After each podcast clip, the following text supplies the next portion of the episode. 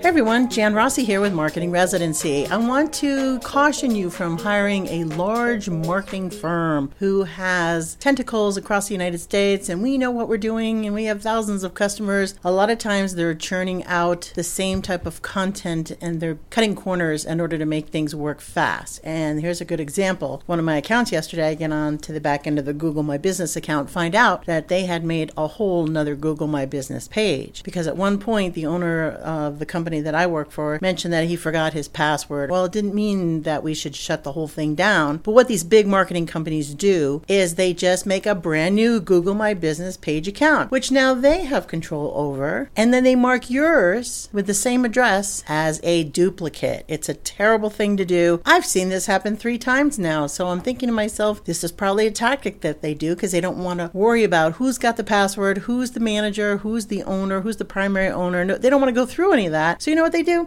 They just make a whole nother Google My Business page. Now I alerted the owner. I said, this is a problem. We cannot lose that old account because basically we have images on there since 2012, 2013, 2014. We're going to lose all that wonderful history. It was a really good showcase of what the company is and who are the people behind the company. The new Google My Business page, by the way, they did not put a logo up they did not put a cover photo. They didn't put any images up. It looked like they had just opened for business. And if if you were trying to choose a company, you would say, oh, these people are new in town. Maybe they don't know what they're doing, so I'm not going to choose them. Our old Google My Business page would have easily shown that we had been around for many years and we were very vibrant in the community. We are putting the whole kibosh on this coming on Monday, and we're going to get our old account back. And I really urge everybody to keep an eye on your platforms. Keep an eye on your Google My Business page, your Facebook page, your Twitter page, everything. Make sure nobody else is messing around with it. This is Jan Rossi, and I'll talk to you again tomorrow.